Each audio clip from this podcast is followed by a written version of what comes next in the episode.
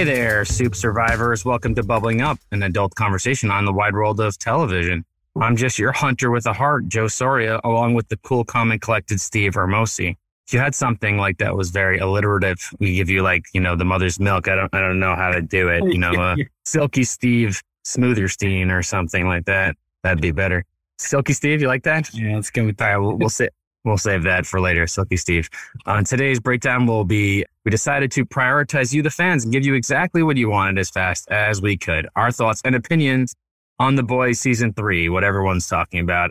Even if Thor is out, I think more people care about the boys. A lot of people are seeing Thor, but it doesn't seem they're a fan of it. So we've discussed it in passing, the boys in general, Mhm. but I don't think we talked about anything uh, specific or even any specific Garth Ennis, if I'm mistaken. I feel like we've talked about inspiration of Garth Ennis, right?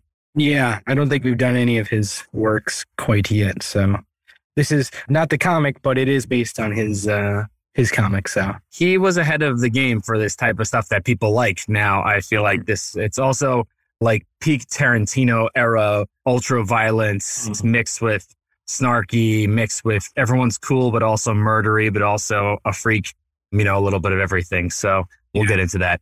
All right, so we're in the middle of summer. It's a little after July 4th weekend. Steve O has had his vacation. I am about to go on mine. Any how's the summer going, Steve O? Any updates worthy of, of note or everything's okay? summer's going great. Had a good vacation after a, a short bout with well, a just as long as it normally takes, I guess, bout with COVID, and uh, I finally got it. But yeah, I got a somewhat shortened but still good vacation in. The rest of the summer, I've just been playing Elden Ring. To be honest, a lot of Elden Ring.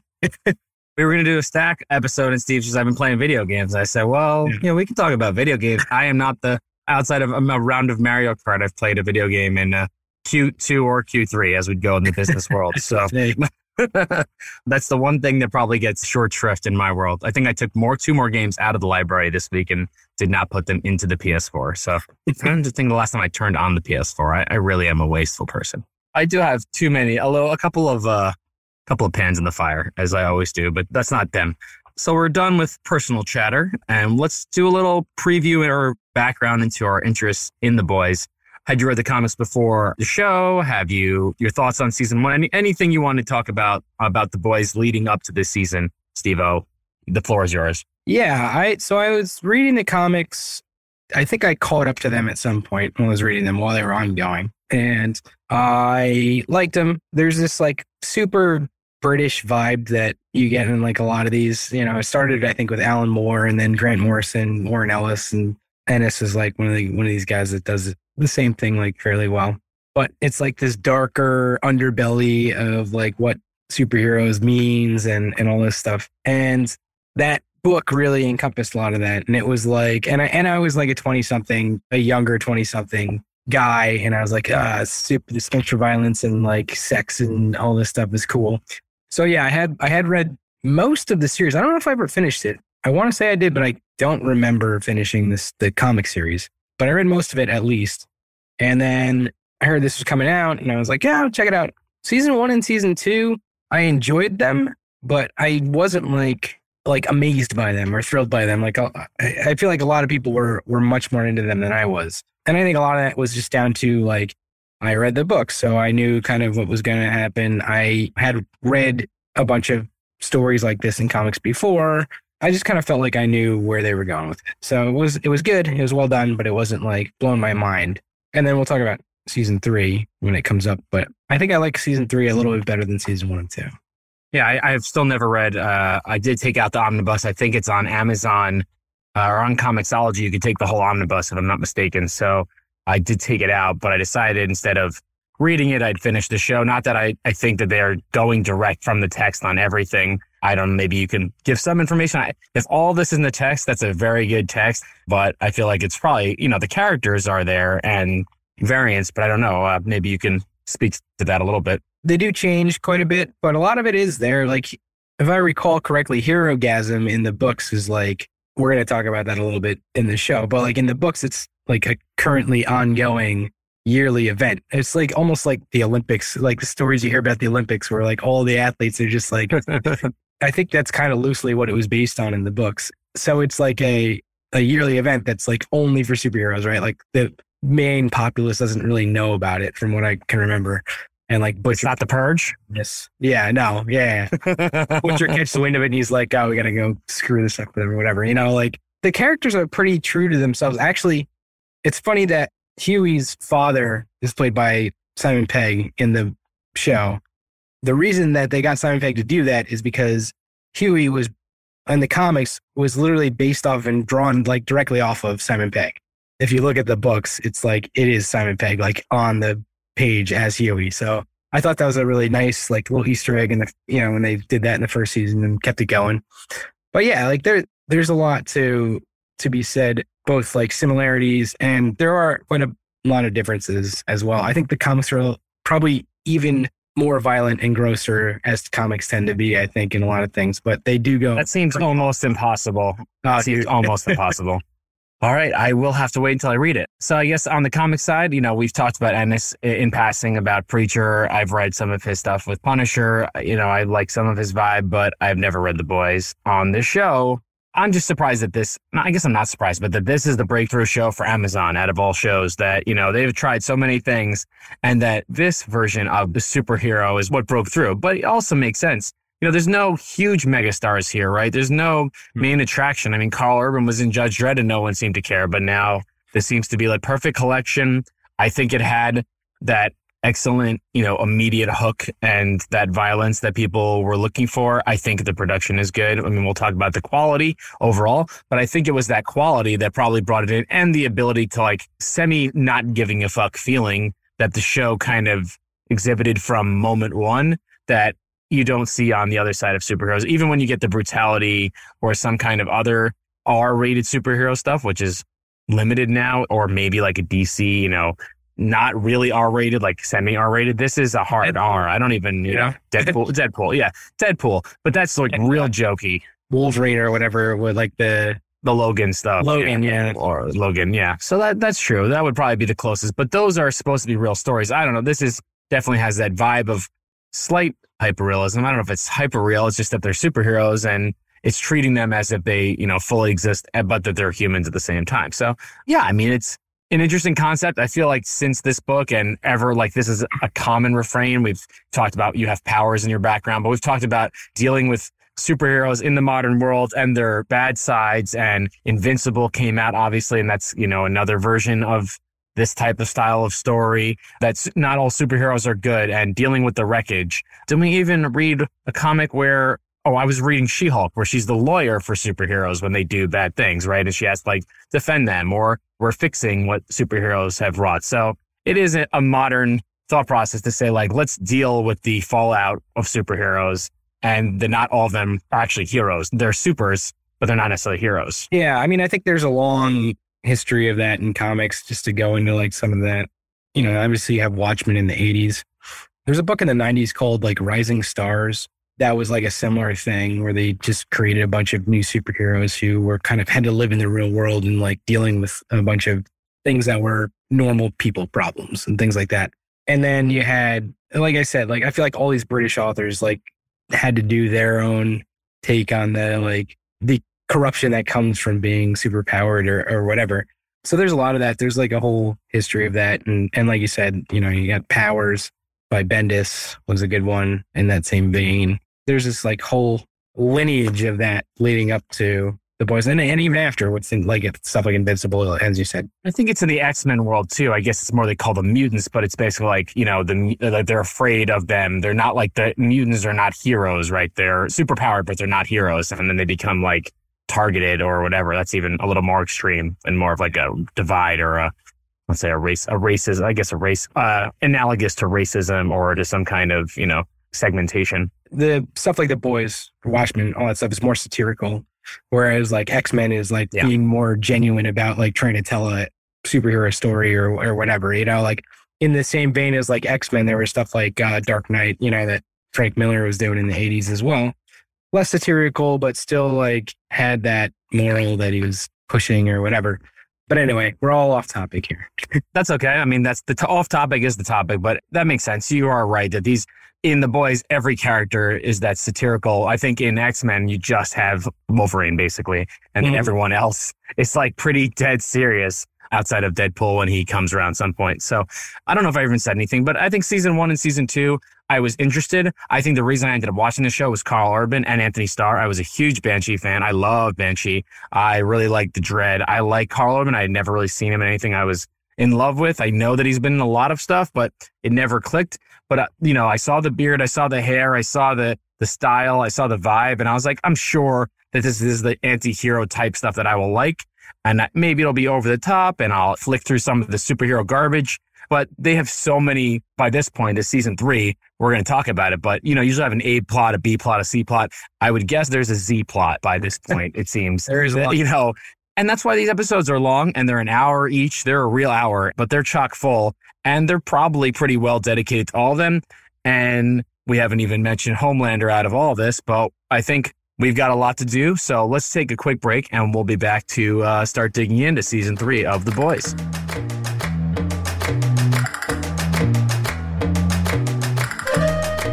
All right, and we're back. We're going to talk to boys like we said. Usually we do a credits rundown here, but I think like a lot of a lot of these are written by different people. There's a lot of you know a lot of different directors. There's a lot of different types of directors. It seems not a much repetition. I know the creator is Eric Kripke as the actual like creator of the series, so give him his his credit. And then I think we're just going to kind of start running down. We'll go. I mean, we can do initial impressions first, and then we'll probably try to do kind of the cast in its cast order and discuss the characters in that way a little bit and see how it goes that way. I think that's probably a good venue versus trying to describe all the things that happened this season. Besides that, they seem to move slowly in the show, but also burn through things fast. So it's like they burn through certain characters fast and certain things seem to take forever. But that's, you know, that's TV. But I'm also well, this is eight episodes, not 10, not 13, even though it's heavy in its own way. So let's start with like the early season impressions that you got, Steve, and your first thoughts. Let's not like go right to the finale and, and or ending or whatever, where everyone lands, but more where we start the story and, and what you thought of, of that. Yeah. I mean, I, I thought that right off the bat, there was something like a little bit different about this season than the previous two. I liked it a bit more. It was like more open about what the show was. Like it wasn't not that it ever sugarcoated anything, but like it wasn't kind of like trying to be clever about it. It was like, here's what the show is. Like here we are. And like you get early on hints of the arc that Homelander's going through, which is like brutal and kind of hard to watch him turn into or not even turn into, but like become more of this like just absolute piece of shit. You get a lot of like these threads that you're going to pull throughout the season, like start off pretty early. I do think that, you know, the early portion is about these people being kind of clamped down a little bit, right? It's like Homelander's frustrated, Starlight's being clamped down. And then I maybe I, should, I did put a little season summary here that probably leads into it. So maybe I should, if you want to read it, that'll probably lead into where we started because I think that's the important part to remember that there's like that kind of disappears by the second half, but it starts where like Butcher is basically handcuffed and Huey's like kind of his handler and everything else. So why don't you Yeah. uh, run that one in? Uh, yeah, let me let me read this. So the, it's been a year of calm. Homelander subdued. Butcher works for the government, supervised by Huey of all people. But both men itch to turn this peace and quiet into blood and bone. So when the boys learn of a mysterious anti-suit weapon, sends them crashing into the Seven, starting a war, and chasing the legend of the first superhero, Soldier Boy. So yeah, I think Butcher and Homelander are really the big two, right? In the in the beginning of this season, and you know throughout the a driving force. But you see both of them super frustrated by their place where they are, despite the fact that like everything is calmer and probably better for everybody else in the entire world. the two of them cannot help themselves but to like be frustrated by the fact that they can't use their full allotment of, of power or just murder superheroes as the case is in Butcher's case that he wants to do. It's a lot of that. Like you can see both of them kind of you can see the bad things brewing right from the beginning. And I, I like that when they kind of like jumped right in with the here's what happens when powerful people are put in a cage or whatever, you know, like they just kind of lash out and hurt a lot of people. And you feel that, you feel that happening right from the beginning. Yeah, no, I think, I think you got it right. I think there's the whole point of this show is the, the surface versus beneath, you know, the underbelly. I think we also have that. I want to say that first episode is also that the Ant Man in the butt sex scene stuff and, you know, whatever it is. And then he mistakenly sneezes and you have all this underbelly type feeling thing where people, you know, indulgence, where it's like the summer of independence, like this 1969, where everything's like a little break. There isn't any like major villains. The world isn't going to shit, but like we're waiting for it. And then it's kind of this whole series is about these superheroes that seemingly are supposed to be saved. All they're doing is making movies, making press tours. They're never saving anybody. Every time you see them saving somebody, they're fucking it up or there's a video of them doing something terrible. So this calm is just them not killing the people they're supposed to be protecting that believe in them. So I think a lot of the show is really about that. Our heroes are the things we believe in aren't necessarily what they appear. That's what Butcher kind of hangs on to all the time and what is really his motivation and the boy, you know, quote, the boy's motivation. But that there's these tensions brewing up from the calm. It's a trope of later television. When you really want to get this stuff going is you kind of have to break up the group to then get them back together, right? So MM's like in retirement and Frenchie's there, but he's more focused on what do they call her? The you know Kimiko is her name. In the comic, she was called the woman, and then they're the female, or the female, yes. And, and then uh, people were like, "That's kind of fucked up," so they kind of yeah. changed it up in the show. But okay, so so Kimiko, yeah, so they have their thing going on. Everyone's kind of satisfied. huey is you know working and and wearing suits and working underneath. We didn't say spoiler filled on top, but this is a full season breakdown and uh, you know reactions. So if you haven't watched The Boys season three, you know we're not going to rake through everything, but we're not going to hold anything back here either. Right. But yeah, that I think that everyone is separated, disbanded. Butcher's bothered. Um, Ryan, you know, is away and he's been hidden. So everyone's kind of the chess pieces have been spread all over the place. That they're going to have to come back together, at least some of them, to you know save the day. But how, what driving force is going to get there? If Homelander is not doing it, it's going to have to be something else. But for Butcher, eventually it becomes always killing, killing Homelander, which, you know, it's your protagonist's job. Isn't usually trying to kill someone. They kill some, you know, it's a revenge, a revenge protagonist, but that is perfectly fits into what this show. So, um, yeah, that'd be my initial reactions. I just liked how they did it. You knew they were going to get back together but they did give them all their space to be humans. You have Huey and Starlight's relationship. You've got, well, leave this into the plots and the characters, same thing. But I listed out here just off the top of my head the number of subplots that are going on between one or two people. And I'm sure there's even more, even this early and throughout the season. So we've got Frenchie and Kimiko. We've got the Temp V in general, but Butcher and the Temp V, Soldier Boy Revenge Tour, which we haven't talked about Soldier Boy yet, except for you saying it, Huey and Starlight's relationship, the A Train thing, which we haven't mentioned, but we'll you know, well, I'm sure we will mention, but it also it's like how many of these threads can you focus on? They do try to give everything a little bit, uh, you know, a good amount of time. Then you have Homelander and Vought and Edgar and Victoria Newman, the Congresswoman slash his daughter. And then we have the deep angle and him trying to get back into the seven and his, I think it's his wife. I, I, that one, that whole relationship was always very strange with maybe the, wasn't she part of the cult or the Christianity yeah. sect that got yeah. him like back into it last season? I'll save some of my feelings on the deep as being out of all of them, he may be the most deprived, if nothing else, and the one with like the least seemingly soul. But number one, you know, outside of we have our main plot of like, you know, the two protagonists, antagonists, but any of these, which one of these subplots would you say is your, your favorite one? The one that you got enough of, or maybe even wish there was more of versus, and maybe the opposite side, what was the weakest or one you kind of wish it was either you know give it a little bit more or something else worthy for the actual story and for the character. The Homelander takeover was like the the storyline that I love to hate. He's just like a perfectly infuriating Trumpian mm. he's, monster. He's the, he's the heel in every in every wrestling match. He's the perfect heel all the time, is yeah. what I always say. But yeah, exactly. It, it was like very very clearly like a, a rip on Trump, right? Like and that type of like running a company or a or a government if you if you look at it that way. Well, it's tied in with the Nazis too, with the Stormfront from last season and the and yeah. the rollover there. The early season, he actually is still dealing with the repercussions, but also still supposedly in a relationship or with her after she's been basically, you know, destroyed. Right. Until she commits suicide, and like that whole thing is crazy. Like I think that they dealt with all that stuff really well in a way that made me super infuriated and angry. So that was well done. The temp V I thought was interesting because of how he mentioned like Butcher's temp V, right? Or like Butcher's thing.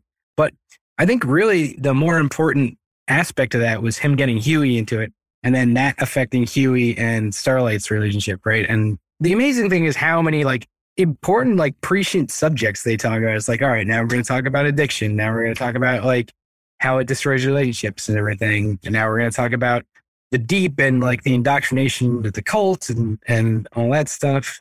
A Train and his trying to get woke and not really like making it and seeing his brother, you know, get severely injured by this like scumbag who's basically a stand-in for, I guess, like racist cops and shit. Blue Hawk, is that what it was? Or Blue Hawk. Blue, Blue Hawk. Like they really, really threw a bunch of stuff out there this year. And I think for the most part they hit. I'm trying to think of one that like really didn't I guess the the Stan Edgar and Victoria Newman thing, like they needed to do more with it to make it really stand out because that was one of the relationships that I guess I was like, I don't care. you know, like doesn't really matter all that much. And I think that was supposed to be kind of like a big reveal that they were connected in that way. And I was like, ah, okay, good. Well, it seems the reveal is always that, like, uh, you know, it's your father or that's someone's daughter or whatever. Like, and that will lead me to, I think the first six episodes of Soldier Boy stuff is honestly pretty weak and is, is the fact of like trying to stuff even more like classic racism and the ability. I think it's interesting, but that another team and like another revenge tour, everyone's revenge. So you do your revenge and then we'll do my revenge and then we'll all get revenge on the revenge. It seemed a little bit much and giving him that the pure like Captain America look and the shield and everything. And then he's like the Captain America scumbag. It's a guy easy for everyone to hate. I liked it, but I also thought it was kind of very, for the amount of effort put into it, the first few episodes, it really was weak. And then I think it did pay off by the end, is what I would say. And that actor, out of all the people that has a, a heavy part here, I just wasn't as, I wish it was someone, uh, uh maybe it was some more recognizable, someone that was better at it. There was just something that didn't click with him being like Wolverine, but a dick. That dude's uh, Jensen Ackles is what he was from Supernatural. I think. Yeah, I don't know. And like, that's what it said. You know, that was a friggin' huge show for a lot of people. I never watched it, but I know that a lot of people I know watched that show and, and it was on for like 15 seasons or something. so, right. Well, everything on the CW is or W, yeah. whatever it's called these days. But I will say that I thought he did a good job of being the like disaffected douchebag and coming from a CW show or whatever it is. I feel like he was really flexing the like cursing and uh, just being able to go full on asshole in this in this show. He did a good job, especially like towards the end. Yeah, no, I think at the end it, it, it actually evolved where he had to connect. Once he actually connected with Homelander, mm-hmm. I think the build up him and the Butcher stuff and the Huey stuff, it played for a little bit of humor, but otherwise there was just kind of three people stuck together that wasn't that interesting, but had to get to its final point and destination to have a big bad for everyone to focus their energies on and kill. So I'm just saying the for the amount of screen time and effort wasn't my favorite. I think also I don't know who the guy, the deep, the Chace Crawford guy is, but I know he's also famous for being on some kind of show like that. So these are all a lot of these are inversions. I'm guessing. I mean, you also have the woman from Walking Dead. She's plays Crimson Countess, and she's like doing sex calls or what do you call like private rooms or whatever, like sex chats. um, so everyone's doing their own. I don't know if it's inversion, but at least like if you took the CW and made it hard R, that's kind of what the show be, is anyway. So it makes sense to include these people. That was my, my one of my weak links. I think also the A Train stuff. I just also don't think I don't love him his performance in general. I think that the storyline was interesting. I just don't love when he's on screen. I'm much more connected if we're talking about these smaller stories. That one's a more, it's trying to do a, a stand in for a large, large message mm-hmm. versus a lot of them being more a personal message, right? Like the MM character and his daughter, and then the, you know, kind of Trump loving stepfather potentially with Homelander lover, you know, the Homelander lover. So it's like that was more effective to me in what was going on than the effort they tried to give A Train, where he's not, he's also not fast. So he's doesn't have any powers, the Africa suit, whatever. You know, I don't want to, I don't want to, like, the point of it was that he was trying hard on all things, but he also flips the dime on Supersonic too. Maybe he's not redeemable. You know, it's back and forth. All these characters are trying to be redeemed, but then also are fucking scumbags. So, exactly. yeah, so it's like, it's a yo-yo. Like Starlight is, is trying to, and maybe he, no, not Huey. Starlight is as close as possible that she mm. tries to do it and that she's been there and using for platform for proper usage or change or for effect and makes she's the one here that actually makes a decision to kind of just step out and just say i'm not taking it anymore. Everyone else is doing something covert or being a two-face about it. And even huey Yeah. who was like kind of that for the first season or, or two or, or tried to be right? This season really like kind of goes down a, a rabbit hole.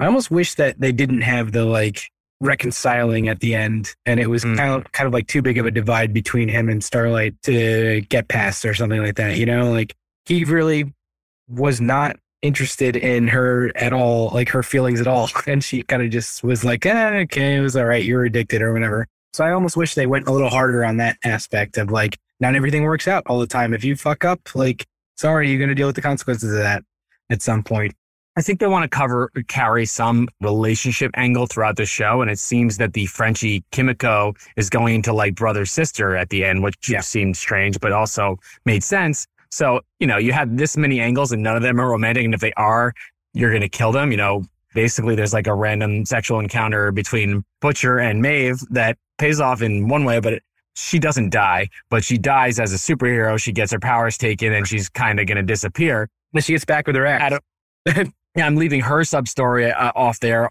because I think she seems like she wanted to be off the show. That's what that's the type of role that the way she was filmed, like in one room and having these like one scene per. I was like, I, can we? Can I get out of this show? Like, I don't really want to be on the show anymore. Yeah. Out of everybody else who's probably kind of trying to get through the door, so I kind of thought her role. I wish it was also better. So I think the Huey and Starlight relationship. I agree with you, didn't end well. The Soldier Boy, um, like I, I said, I wasn't a big fan of the Temp V. I I love that. That was like, I think a great usage. I do think that, and then they, when he gets kind of Huey into it too, so they all can feel powerful. I think that is if the most understandable thing that they all do in all this, where it's like, Mhm. I want to survive, but I also I also want to be able to do this myself, and I don't want to die. It is actually a survival toy, so that all makes sense. So we we talked about plot here a lot. Any standouts or scenes or you know things you want to point out? Let's do like the the creativity slash execution here slash direction all in one because I think it kind of ties together here. So what do you like here about the boys that you maybe don't like about?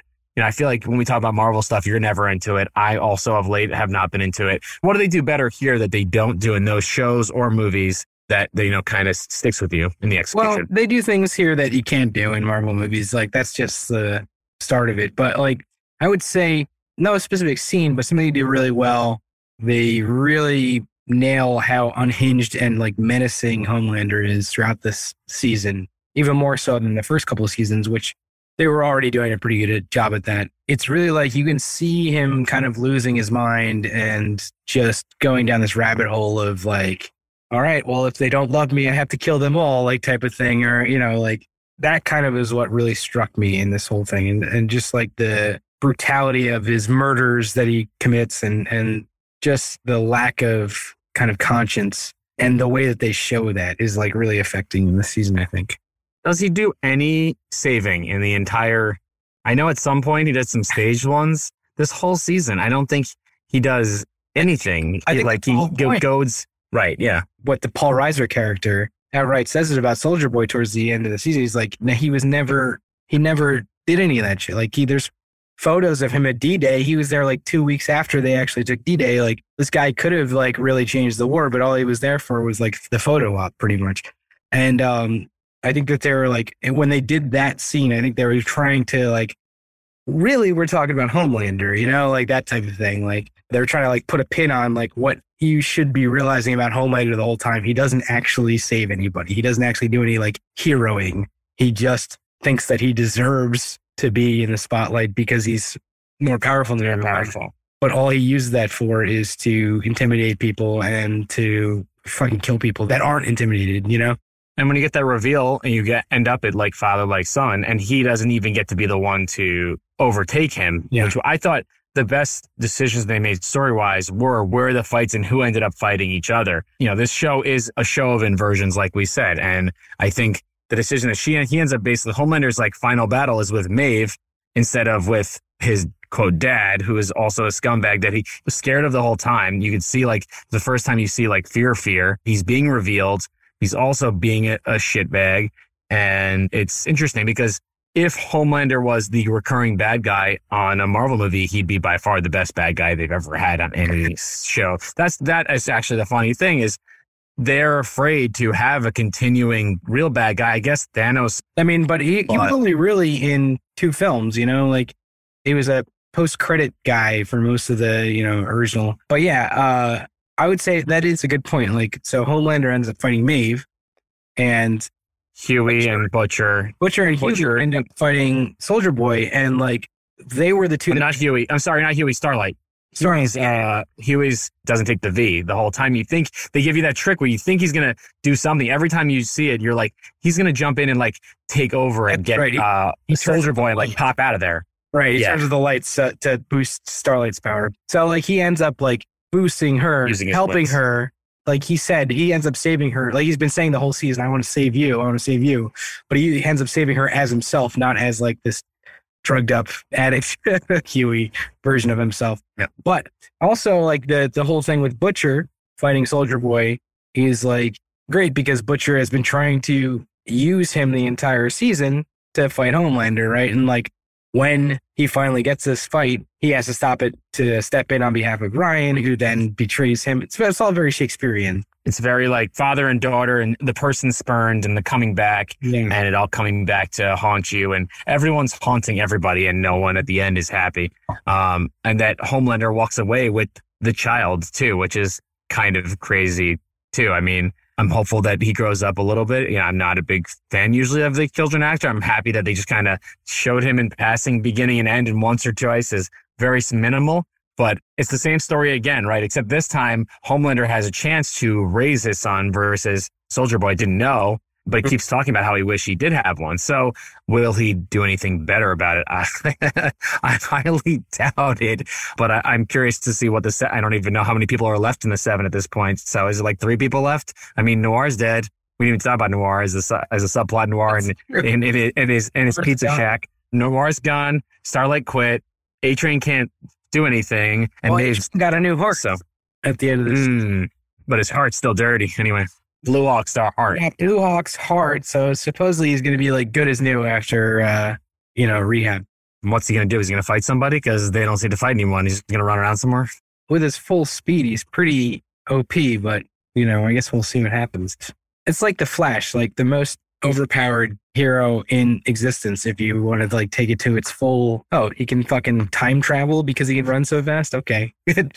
But yeah, I do like kind of where those where those fights ended up. I like the way that they ended. And I like kind of where everybody was at the end of the season. I was wondering if they were going to kill Homelander this season or not, but I feel like you can't do that. He's just like the forever bad guy, right? Yeah, that's the thing. He's perpetual. They did. They try to bring it as close to the brink, right? You find the the MacGuffin. The uh, the MacGuffin is a person that is the weapon that can kill and then has already taken out so many other superheroes.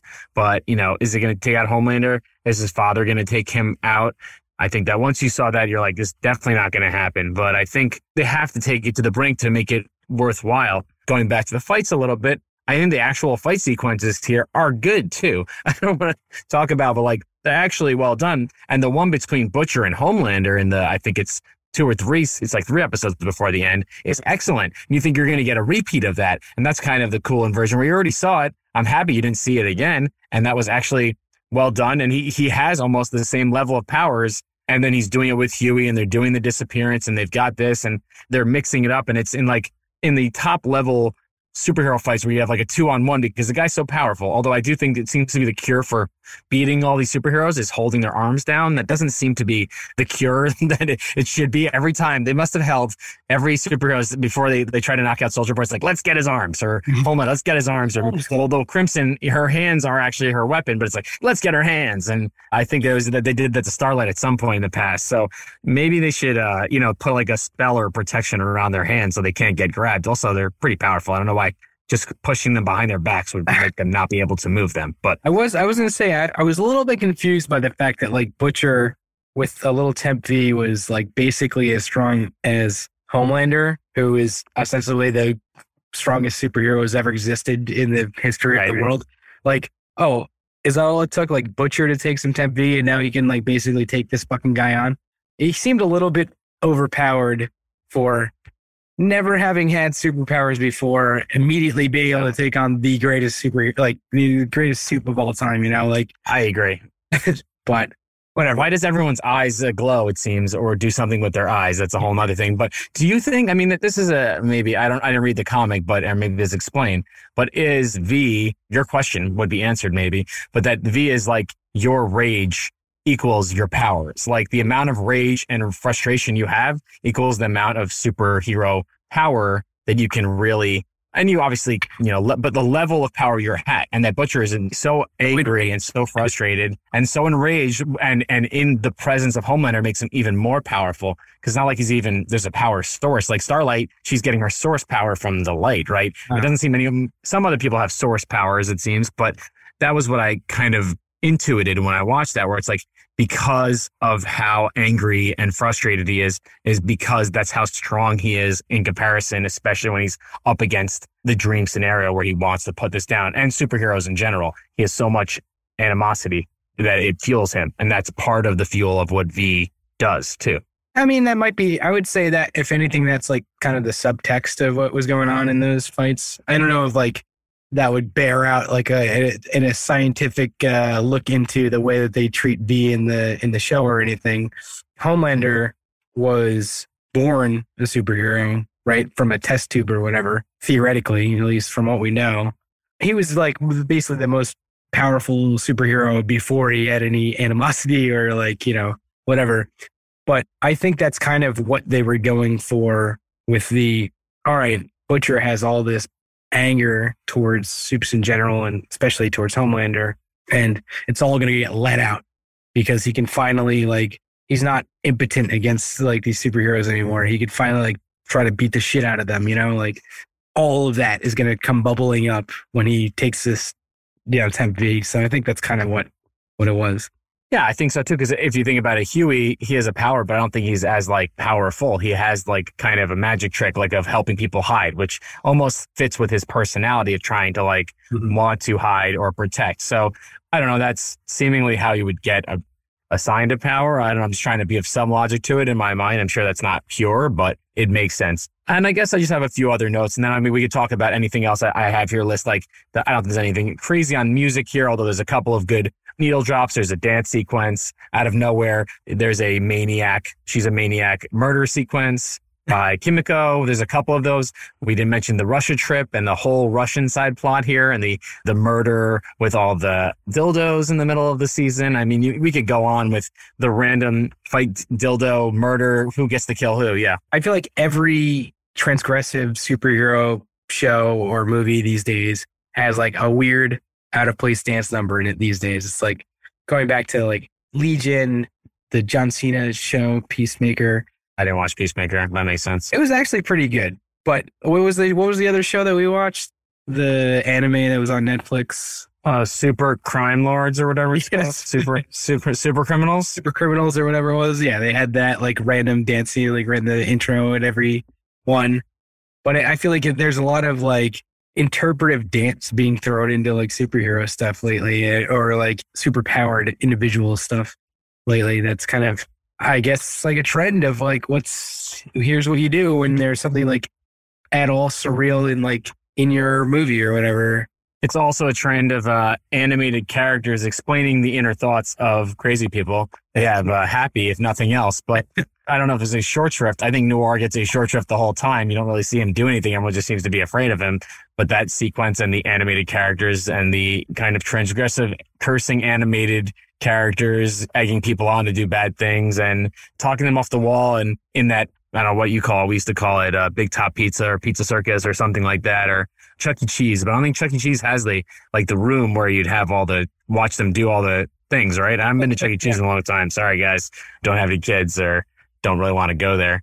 But uh, I thought that was an interesting thing. We also, you know, on the pure serious side that we hadn't seen a ton of, we get the flashback sequences here a lot between Soldier Boy and Butcher. Butcher's brutal family flashbacks in the latter portion are rough and give you this trying to get explanation of all these things that are built up into Butcher, whether it was Becca for the longest time and now and his father being a shithead and now the brother. It's like, yeah, okay, I understand. Like this is why you are just a struggle bus, man. But it really, it really is rough. You mentioned Happy being like having a similar with with Noir and like seeing the cartoon characters. I don't know if you knew this, but Darick Robertson, the illustrator for The Boys, is also the illustrator for Happy uh, with Grant Morrison. So that kind of tracks, you know, like that.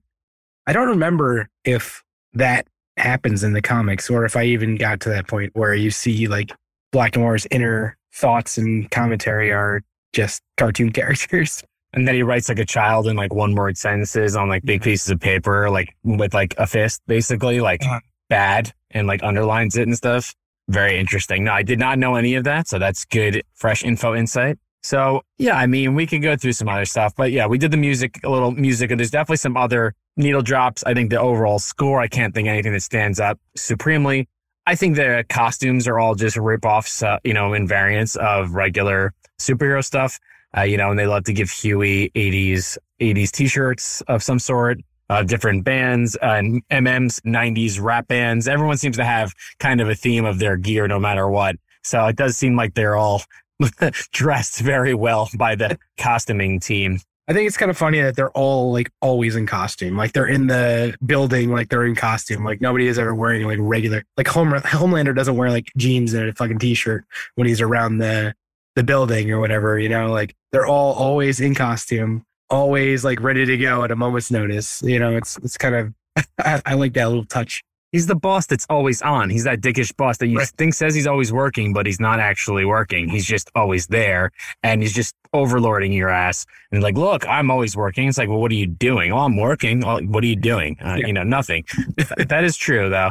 I mean, there are moments when you see them, but somehow they just kind of flip back into their costumes. I, I you know, I don't want to get into how costumes get on. I'm sure that's Maeve, like I would say Maeve and, and Annie start to like get away from that towards the end of the season, which is like, you know, showing how they're going away from like being in the seven, right? Like when you're in the seven, you're always in costume, I think.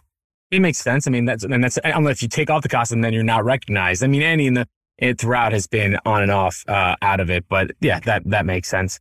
Um, set design locations, whatever. I mean, we can repeat all this, but I do, I do know the Flatiron building. I thought it was kind of a funny little place for them to have their offices they actually really do use their sets pretty well. You know, when they're outside, you could tell it's like fake Canada stuff, you know, that's setting in for New York whenever they keep saying something about New York. But I, I thought there were some pretty good hideouts. I love how the the corporate offices of the superhero, although I feel like there was less corporate espionage and involvement this year. You know, what's her name? Uh, Ashley? The Ashleys. So, I mean, that's that. Anything else we want to touch here? I mean, I, I feel like Frenchie always gets short shrift in his shows. I like him. I love him from Fauda. He's been on some other stuff. He is actually Israeli, I believe, but his character is like a different heart of the show, but also like the quiet heart. And those, this show does live on those small moments, especially between them two or between Butcher and Hughie, where he's either trying to fake being too strong or whatever, or I don't think the Starlight Hughie small moments matter as much. I think you're, I'm with you on that one. I think it's all the other characters that have that connection, even the MM and discussion with his daughter at the end, that stuff it feels earned. It doesn't feel fake. And it shows you that even if someone is the most brutal, awful person or murdering people one moment doesn't mean that they don't deserve or have a life behind it. Right. And that's something I think Marvel forgets sometimes with every one of their superheroes. Like one or two of them end up having a life, but for the most part, it's just like thrown in. It's not a, a toss in here as much. Um, I mean, they get more time, obviously, but I think that's, you know, important. Any thoughts on that before we just, you know, I think you already talked about the ending, but we could just do a where do we go from here thoughts or final thoughts? Anything else you want to discuss, Steve? Yeah, no, not really. Um, I think that you said it pretty well. There's a lot of character development. There's a lot of like stuff going on. They're they're dealing with a ton of themes and like a ton of different ideas that they're, they're throwing at the wall. And I feel like all, all, most of them do a pretty good good job sticking. So yeah, where do we go from here? Yeah, well, where do we go from here? So, like you said at the end, we've got Homelander and Ryan kind of teaming up. We've got Maeve leaving with her partner. I think she's done. I think we've got Starlight breaking out on her own as being, you know, I don't know if it's a new group. She's her own superhero. Is she going to actually going to try to help people on her own? And then we have the enhanced political angle. I thought that was leaning up to Homelander going for VP, not her. I thought that was going to be that Homelander sent him to kill her that was and that we were going to have Homelander was like one step away from the presidency. and running what at the same time. That was almost too obvious. but uh, I think that's not off the table, probably either. So that's going somewhere. I think the butcher angle, uh, you know, we're saying now we have the ticking clock on him. Mm-hmm. Does that mean that maybe he actually takes the real V to survive? I don't know if that's that's gonna. I feel like that's where they're they're headed there because that will basically. I would feel like that's what would cure him, right? Is you're sick. Well, if you take the V, then you won't be sick basically and permanently become a superhero. You're everything, but he'd rather kill himself. Yeah. Yeah. Everything you hated. Exactly. So he needs that to save him. That is going to be an interesting thing. I think the Edgar's daughter is an interesting character and I thought she had some good scenes. I think she's a good actor. So I'm curious to see where that goes. And I'm just imagining the writer's room trying to come up with a, a new Herogasm and see uh, if they can get a longer penis in there or the world's biggest vagina. And they could just walk right into a room and think it's nothing. And it happens to be an enormous vagina. Or, you know, I don't know. But I just get, you know, I was thinking about it. Like, I can imagine someone in the room and maybe it was in the, in the, in the comic already, but like that Ant-Man goes into the butt and goes in through all the body part and goes in through everything and then just like sneezes and, and explodes them. It's always about exploding people. Like, you know, she's exploding people's heads and there's explosion. There's a, you don't even know who jizzes all over MM after that, right? You know, well, it all starts. Yeah, well, it all starts. The whole show starts with uh, Hughie's girlfriend getting blown to bits by A Train. You know, it's the gross, super violent shit for the boys, and and it's kind of their delivery mechanism for for their satire. So I think the Amazon team, the TV team is is really hitting their stride right now. Even more so. Than- this is Seth Rogen, right? We didn't talk about that, but I think he's the producer too, right? Like I think he's the same producer like he is on uh Preacher. They were his voice is in the animation at the end too. When they did there's some kind of animation, I yeah. forgot what it was, but you heard his voice. But I think him and Evan, you know, his partner, are like the producers of this as well. So this was like the successful, even though they did a lot of Preacher, I think this is much more successful than Preacher ever was. And yeah. Preacher wishes they could do this, but they couldn't do all this on AMC anyway. I feel like he just has like a bunch of shows like this that he's like really swinging for the fences and I didn't realize it was it was this was another one of his, but I feel like he, for the most part, does a, a fairly decent job on the or like getting these shows off the ground and stuff like that. Like Future Man, I thought was hilarious on Hulu. I just think he's doing things he's interested in, and his cachet can get it off the ground. And he's actually for people who like adaptations, he's bringing his cachet to it and his backbone and his team to it that seemingly lets it live and doesn't try to quash it. And especially here, right? They were like preacher, it had to be done. It had to be cleaned up a bit. But this one, it's like, do whatever you want. You know, there, there were some warnings on the later episodes that I was surprised, but I also wasn't surprised that even, even the boys had to give like warnings about suicidal thoughts. And, yeah, you know, we didn't talk about bestiality, but fucking octopi, one octopus it's like who else is going to fuck an animal in this one? Uh, so you know, let's still find out about that. That's that's the, the big question for next year is who's the next character to fuck an animal. So find out, um, Steve. You know, we'll find out. Uh, which one of the Avengers have they not replicated yet? You know, I'm sure we can go through the list. So I'm sure that's where it will lead. But they're going to have to rebuild the seven too, or maybe not, or uh, you know, we shall see. So there definitely was a lot. There's a lot more strings to pull, but they did close the door, and I think that means that it's time for us to close the door on what I thought was going to be a semi short conversation and ended up being a pretty long conversation on yeah. the boys, right, Steve Oh, yeah. I think we're at like an hour. So we're going to tie it up. Right. I'm gonna do the thing. You didn't get, you know, we don't have a producer here to do the old wrap it up. You know, we we were just released a 21 minute episode, and now we're gonna we're gonna pay for this one. So, but I hopefully we gave it a good deep dive. I think eight hours of TV is worth an hour of discussion, just like a movie is worth two hour movie's worth 40 minutes. So I think we actually, if you do that math, we did a great job, Steve. I always think so. Oh, okay. Well, Steve thinks we did a great job, but he's the eternal uh, positive one and I'm the snark. Oh, there's some beautiful fireflies out here right now. It's my favorite time of night. All right. So we're going to take a quick break after the fireflies and we will be back to talk about the next episode of Bubbling Up.